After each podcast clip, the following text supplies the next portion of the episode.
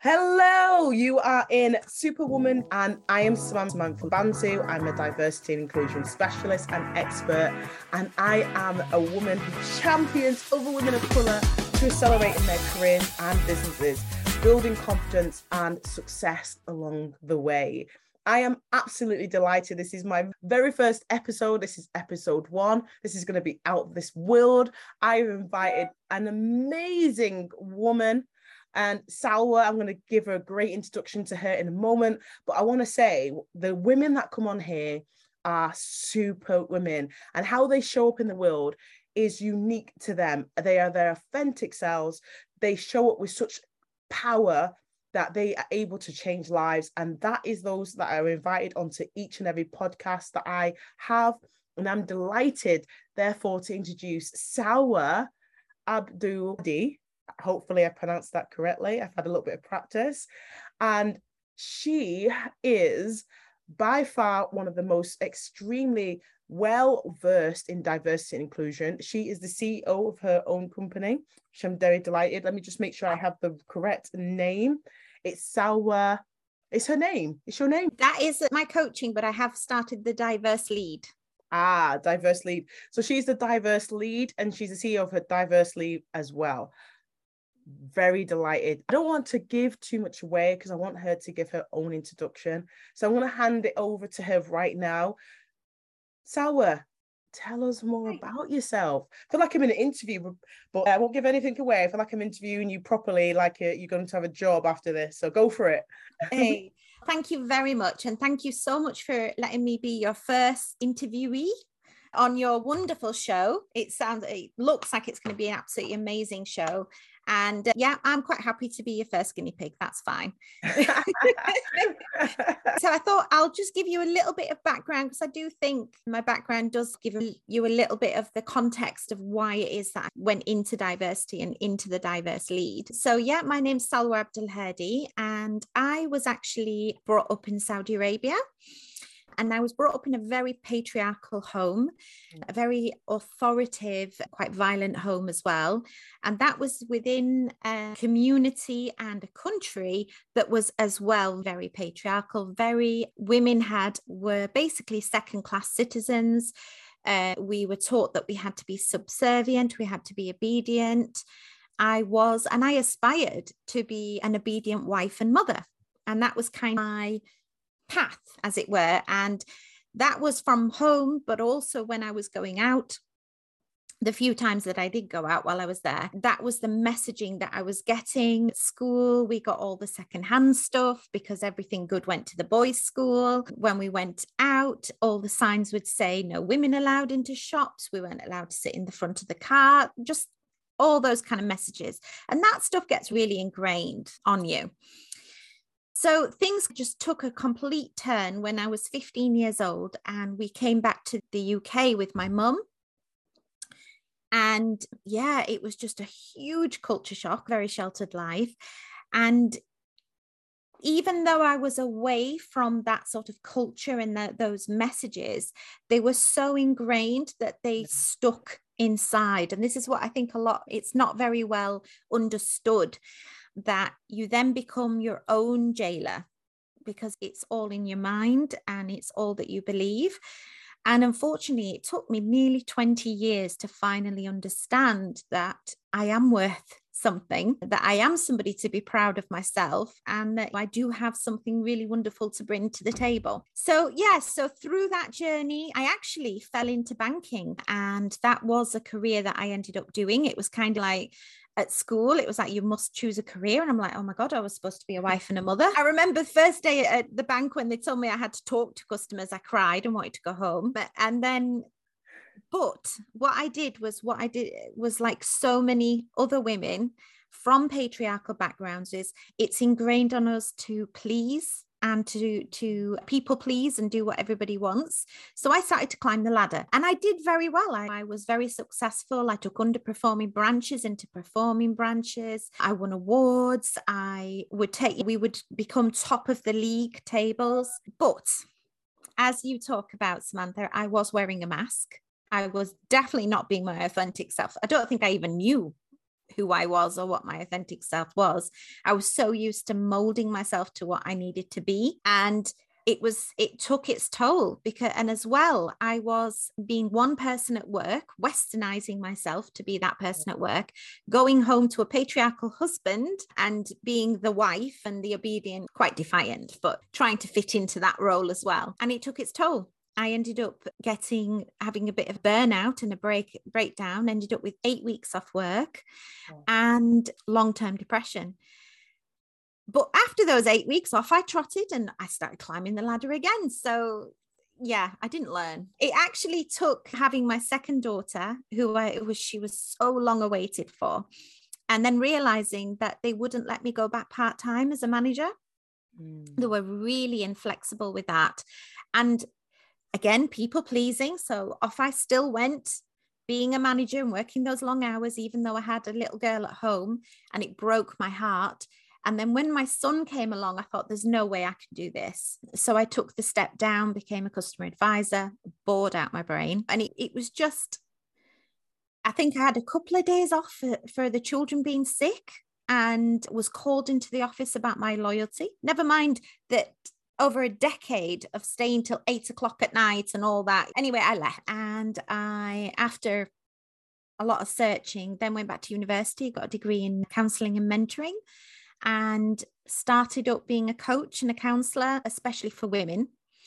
And it, when I'd had coaching, it had such an impact on me and starting to find out who I was as a person. I wanted to give that back. So, yeah. And then the diverse lead, it's evolved and it's now the diverse lead. And I'm very passionate about everybody being recognized for their authenticity, their unique value that they have to bring. And what on earth's going on? Because there are so few women of diverse backgrounds in leadership. And diversity, as I'm sure we'll talk about, is not a picture opportunity. It is, it's, you, we've got to get it right from the top from the change makers, the policy makers, that we've also got to get it right, where we're bringing diversity into that. Apart from the fact that it's such a huge asset to have so many perspectives and so many different strengths and values coming together to move your business forward. But yeah, sorry, I get so so. no, I actually loved. Yeah. I love that was her amazing introduction, and there's so much in that. Salwa, I was just I was trying to make a little bit of a note, yeah. and some of the things that I captured was first of all you were in the Middle East. Where exactly were you in the Middle East? Oh, Saudi Arabia. You in Saudi Arabia, complete different world to coming mm-hmm. all the way to the UK in a Western world with Western principles. Mm-hmm. And we all know that going into a workforce where they say dress your best, and you're like, what does that mean? Because yes. dressing office, is that your office? What does that mean? So first of all, you were told already to dress in their authenticity, never mm-hmm. to be yourself from the dress, from the way you look to the way that you smile to where your accent is. Everything has to be muted and diluted to be able to really in their versions of what success actually look like looks look like. And like yeah. you said, you wanted to please. And you mentioned here you were in the banking. So both of us have banking. I, I was in the banking industry for 20 yeah. years. So we've got a really similar experiences. And I understand everything you said about working really late and putting all the hours in. And mm-hmm. um and yeah, climbing the ladder, it's possible, you know, you can do it, but at what cost? Yes. You know, at what cost? And you had two children and you made a decision that actually this is not going to work it's a real shame that that you felt forced to downgrade, therefore losing money. Yeah, probably the most having children. Now, how did that really impact you personally? It, yeah, I think the fact that for me, loyalty is a big thing as well. And yeah. the fact that I'd given so much, where I'd even lost myself, it affected. So within the banking industry at the time, the thing with leadership is it's still very masculine. Yeah. And so you almost as a woman have to step into this masculine energy. Yeah. And that is I'm actually very, as a person, being told, and all my role models were males, or I had a couple of females, but they were very masculine, and being told, oh, it's more important to be respected than liked. You've got to do it this way, you've got to do it this way, and not being able to even bring any part of me into after all that to then when I did say, look, I think my children had chickenpox and my childminder's mother passed away. So it was her funeral, to being called in, let's talk about how loyal you are, wow. was just like, hang on a minute. and again, I do take at that time, I took things personally. I've learnt since, and oh, it was devastating. It was absolutely devastating. And I did get to a point where when I left the bank, I was on this, I remember being sat on the sofa and it was my friend's wedding. And I pushed myself to go. But the whole time I was there, I just wanted to get back to my safe place, my sofa. and yeah, it was a very, I was, I did end up in a bit of a dark place, depression wise, and what have you, and just lost who I was. And I know I said I was bored out my brains as a, a customer advisor, but I was. There was no challenge. There was no. So yeah, it, it devastated me actually at the time. Yeah, you were a leader. You and you yes. led your team. So that was a complete change to what you were doing. So of course, yeah, you would be mm-hmm. bored. And also you want to be able to go home and be a mother and really make that transition. And we know as women, we have very different hats that we're constantly having to wear. Yes. And not being able to do that fluidly and being told you it's one or the other, which is basically what they said, isn't it? You, yeah. Your loyalty, your child's got chicken pox, your child man has got a funeral. The loyalty is always going to be, I guess, your family. You don't work to live, you live to work. Have I said that right way around? I always say these things wrong way around work. but yeah, point where you're like, hang on a minute, my children. And also, I didn't have a choice. If my child minded off because of her mother's funeral, Absolutely. what choice do I have? I was a single mother at the time. My marriage had broken down. And part of that was I was bringing that masculine energy that I was stepping into at work and I was bringing it home. And that, imagine that with a patriarchal husband, that did not go down very well. No, I had no support. I relied on a childminder. Yeah. And I, and again, I understand that. I am Caribbean and I say Caribbean, I'm born in the UK and my heritage is third generation Caribbean. So it took me, it was the first time I went to the Caribbean was when I was 17 and really understood right. it uh, but I'm still quite British in the sense that we've picked up so many of the British ways of doing things. So when mm. I, my husband's from Africa, and I go Africa.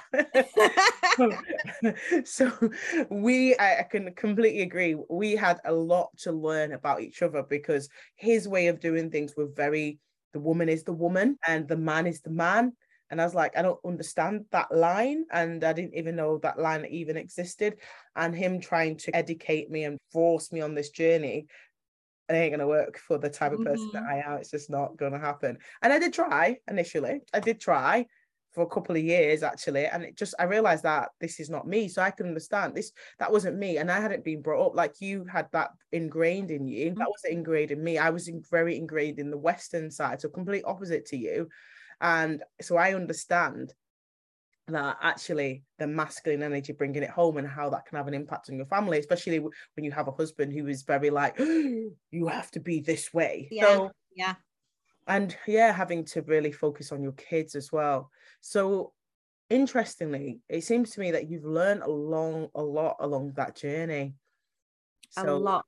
Yeah. tell me how did you then make a decision make a complete change? Because one of the things I get when it when I'm talking, I'm coaching women is first of all, we are, I believe we are so loyal. Like I get women that go, I've not been promoted, and I'm like, tell me more. And they'll be saying, I've been in the same job for 15 years. And I'm like, the exact same job. You didn't move. No. like we're so loyal. Like we know it pays well. They've got the flexibility and I haven't pivoted. So for me, women like ourselves who made that change, we've got children, we take a big plunge, we take a risk basically. How would you say that you did that as a single mother as well? What made you make that? And how did you personally make that pivot in your career? I think I was kind of pushed into it in a way to begin with. So when there was no, when I felt that loyalty was lost, and actually I, I had started a journey on a network marketing thing, mm-hmm. which was great because it introduced me to personal development. So I think it was the fact that I was almost, it was burnout. It was, again, like I said, I had a dark time where I left work and then just was sat for a while. But through that personal development journey and through some personal coaching, I realized that me, and I think a lot of women as well, purpose is a big thing. Absolutely. Uh, and I ne- I knew something inside me knew that I've been through what I've been through for a reason. And I'm out of certain parts that I've been through. I'm no longer in a controlling marriage. I'm no longer I got away from what was happening as a child. And I'm the work that I've done, which has been like a decade worth of personal development and really working on myself and believing in who I am, I could see that there were lots of other women who needed this. And I was like, I hadn't even heard of personal development, or I'd seen some a film or something where they had a self-help book and there's this kind of stigma like oh that's rubbish you know what you, you don't need to do mm-hmm. that. But when it opens that world at the other side you're like oh my god and i want to go and help others. And it was literally i think i was like i say i was in a dark place and i ended up through a children's those baby baby what they called? Where you go with your baby to, to mix with other mums. Baby groups something like that yeah. Yeah baby groups yeah, yeah I, I, they were helpful initially. Yes. Yeah. Went to one of them and they suggested a confidence workshop. And I thought, yeah, I'll go along. And it was at this college in Barnsley and it was really good. And it, like I say, I was in a bad place. So it lifted me a bit and then it got me intrigued. And then I went to another three or four day course. And then I applied and had it, went for a degree. So, so I love it. Yeah. What was the question? It was just the impact for you personally. Oh, yeah. How did you pivot in your career? And you've really explained that. You took us on a journey. I like the journey. I like the story because there's a yeah. story about me. Not, I didn't just jump. I was, and it, I don't think you were forced. I think you had exposure, really. You were mm-hmm. exposed to it and you had a personal revelation in terms of what it was that you felt was having an impact and I'm glad that you saw. So you went on the call. You went, so you can carry on. tell me more. Tell me more. no, then yeah, it was not it because again I was single mum at the time. I think my daughter was three and my son was one, and I had a 17 year old as well, or she might have been a bit younger. So you got um, three, three children. Yeah, this is before yeah. the youngest has come along, and he, yeah, going and doing the degree just opened up so much. And I'm actually an academic geek. I never knew. I love studying. I never knew it. I love studying, um, studying as well. Yeah, I love it. I've always been a massive learner.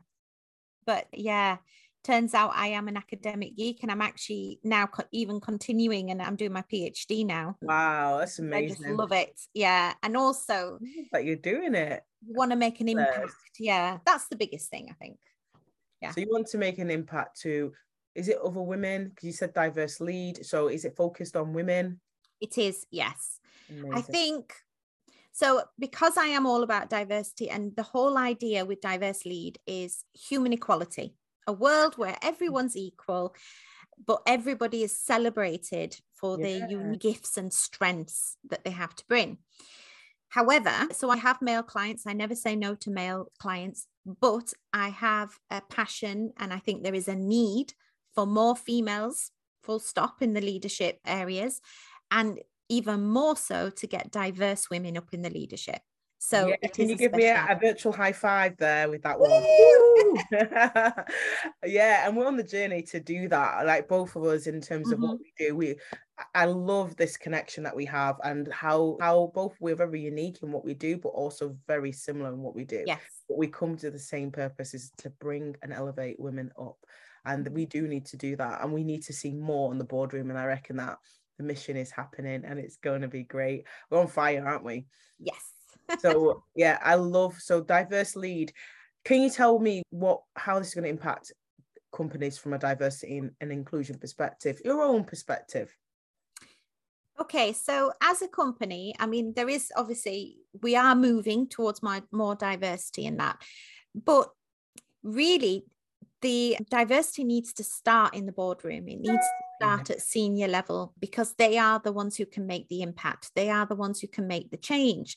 And if you've got diversity at shop level, that's wonderful, that's great. But how can you understand them? How can you help them? How can you create a culture of trust and where they feel valued if they have nobody to look up to? If yeah, they have how can they then un- want to climb the ladder and be your next pipeline of talent if they've got nobody to see if they and also like i say they can impact change if you give them the empowerment to do that and there are ways to do that however the what leadership team is the ones that can bring change and the companies that are doing that that are having diversity and having more females full stop as well as the whole diversity age gen all of that are the ones who are leading. They are the innovators. They are yeah. the of the future. Why would you not want different perspectives, different views? We are a global society now. You know, we are no longer just one little thing. We are a global society. And when I talk about diversity, it isn't just what you look like or what you're LGBT or any of that. It's also diversity in your strengths. I'm a very big believer in positive psychology. And as a society, we are told your development areas, you have your performance reviews at work, and you're like, okay, what are your areas to improve on? Yes. Yeah. Keep them in mind, but that it takes twice as much energy to work on something like that than if you find your person's strength and let them flourish in that strength. And that's how I was successful when I was in the bank. I would forget, maybe don't tell them, we were told to give our teams exactly the same targets. But I would have one client, one member of staff who was amazing at financial advice leads. She was on it. There was another one who was amazing at mortgage leads. So why? So she got more lead for financial advice. That's how I did it. And he got more for mortgages. And they absolutely thrived because they were in their element. Absolutely fabulous. I yeah. love all that you're saying here. I love while you're bringing it to the table. And it's yeah. so everything you said is absolutely true we got to make sure you focus on your strengths. That's one of the things definitely I focus on. I did when I was climbing the ladder. I focused so when you what I found though is when you are just in the entry level, the focus from the leaders is that you were a great leader, really great leader. Because I, I talk a lot about finding great leaders, but in most organizations you don't find that so how do you navigate when you are being pushed on your weaknesses instead of your strengths? As a coach, that is something I do, you do. We focus mm-hmm. very much on how you can elevate your strengths. But what would you specific? What is it? What are you? What would you really focus on in terms of an individual who's really just starting out? you you basically when you were i like to say 10 5 5 years ago as an individual i would say so i believe very strongly in humanistic philosophy and the fact that we are we have all the answers within us. We're all experts on mm-hmm. our own world. However, sometimes it's hard to see that on our own. So if you read a book or you read, you can sometimes see, or sometimes people are like, oh no, this way works or this way works, but it doesn't work for everybody. So the way to, to find it, sometimes you need a little guiding help with somebody who can maybe pull out your strengths. So as an individual, I'd say the most important thing is to get to know who you are yeah. to get to know your authentic self. And when we're talking about authentic self, it's what are your values? What is it that you want to achieve? It, what is the meaning in life? Why are you here? Yeah. And I think this is very important for women as well, because what's happening with them. So I might go off on a tangent. yeah, this is amazing. I love it. Absolutely. So what's happened is it's a very masculine world leadership. And in the 80s, women started getting their foot in the door, but they had to step into that masculine role just to get our foot in the door, just to get us up in the leadership. Mm. The thing is now, is now we're there, or we're much, much further ahead. Women want to do more than just achieve. Women want to, we're working up that Maslow hierarchy. We want to self actualize. And that means most women need purpose. They need to have a meaning. They need to know have something bigger to work towards. And it is the responsibility, or you will be far much ahead of other organizations if you take that on board and you work with that with the individuals. But from an individual perspective, even if you're doing this outside work, get to know yourself, get to know your values, your purpose, get to know what your strengths are. Definitely get to know what your strengths are. Look at times when you have been completely in your element, or a time you are very proud of the way you behaved, yeah.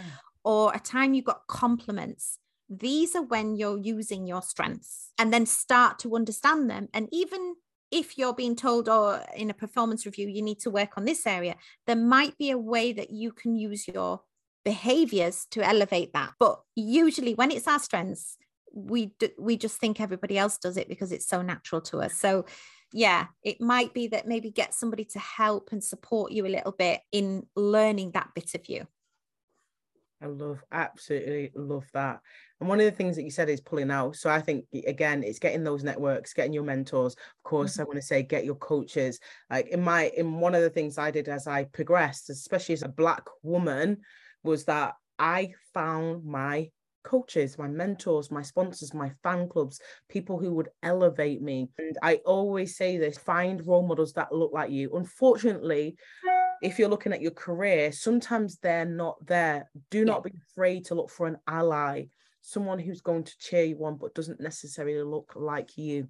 Look yeah. for someone who's who has all the skills, all the experience, and or maybe they're sat in the role that you aspire to in five to ten years, and go and seek them to get that mentorship and really pull out your strengths as well. So I agree with everything you said there. Absolutely. Yeah and I think that we're another thing with women is that we're not very good at compliments. Even when you say to someone, "Oh, I love your dress," you're like, "This old thing," or, yeah. or we're like, oh, "I've had this for years." And I'm, you know, what's really funny is it took me years for me just to say thank you. Yes. Like it took me a long time just to digest. I now actually actively just digest compliments, even just for a second, and just go, thank you i really appreciate you taking the time to to give me that it's taken me years like mm-hmm.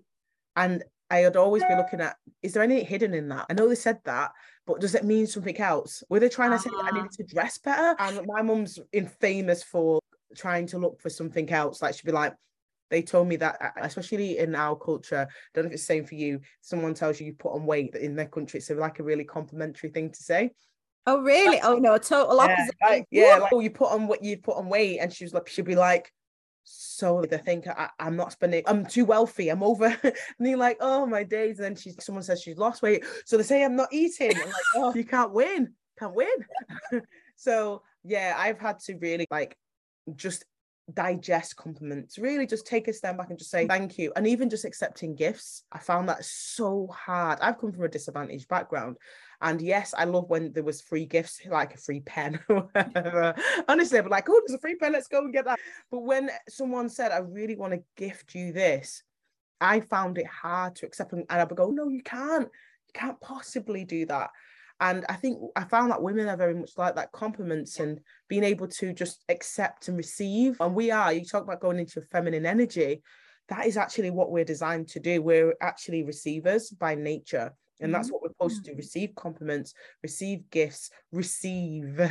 Yeah. And then we're able to be at our best when we really are in that kind of feminine mode so I want to so interesting because that's what I'm doing as part of my PhD is social norms and social values and how molded from birth, aren't we, to fit into the society? And there's a lot of you're a show off if you are confident in yourself or you're bragging, or there's all sorts, isn't there? And I think as women, we do take that on and even in the west it still happens where you would you find yourself saying girls get complimented for being pretty or nice dresses and boys yeah. are being told they're strong and yeah. then you have all the figures that when you're looking women feel they need to have a hundred percent of skills to apply for a job but men will have 40% of the skills and apply. Yeah it's so it's true. so generational and ingrained and it will take a while but it takes people stepping up and being role models for the next generations that even if it's slow, we're taking the step, aren't we? Yeah, no, I agree. And that the one where you women apply, I think one of the, I think it was a study that got done yes long ago where they said that women will when you put in essential and desirable, if you put five bullet points for essential and actually put the rest as desirable, you're more likely to get more women applying. Little tip there. Oh. Because women will, like you said, will want to try and tick all the tick all the boxes. But if you're saying these are essential and actually the others are so really, I think this is where HR and leaders really need to go in and say, is this really what you need? Is this reality? And look at that little tick list and say, actually, how can we make this different so that we get the right individuals? And I have started seeing descriptions being a lot shorter. And and even for people who've got neurodiversity, I'm dyslexic, for example and I have no idea I go on the spectrum. Being a long job description is really off-putting for me. It's not that I'm not capable; I'm extremely capable. But having all that in just to view puts me off. It's that's just if this is their job description, then they're going to add more and it's going to be overwhelming. And the reality is it probably isn't. Someone just really sat there and just thought let's get make sure we put everything every detail and i'm sure it could have been comprised into something more than what they've done. So, well, so I, good you said that because with diversity as well, what you're looking for, you're looking for cognitive as well as geographical. So, like you say, yeah. different ways of working that neurological things because every person, no matter what, if they're on different parts of the spectrum, they have unique gifts that other people don't have. Absolutely. So, yeah, yeah, definitely. Wow. So I'm gonna actually have to give you a compliment now. Oh to say absolutely you have been my first interviewee but absolutely fantastic your your career and how you've got to where you are doing a phd is absolutely astounding by the way well mm-hmm. done and to be able to do your career and to be able to run your business and to still run your family and your household as we are as women so i just want to say an absolutely really inspired by you. It's fantastic. It's amazing. You're amazing. Continue to shine. And I'm going to be putting at the end of here how you can find Diverse Lead, how you can find Salwa. Incredible. Please follow, comment, go and see her stuff. She's it's out of this world. And I'm sure as you go and do on your PhD, we want to see that coming out. Your book. It literally it's a book, isn't it? yeah. Thank yeah. you for the time. And I look forward to you joining on my next episode of Superwoman Can. See you then.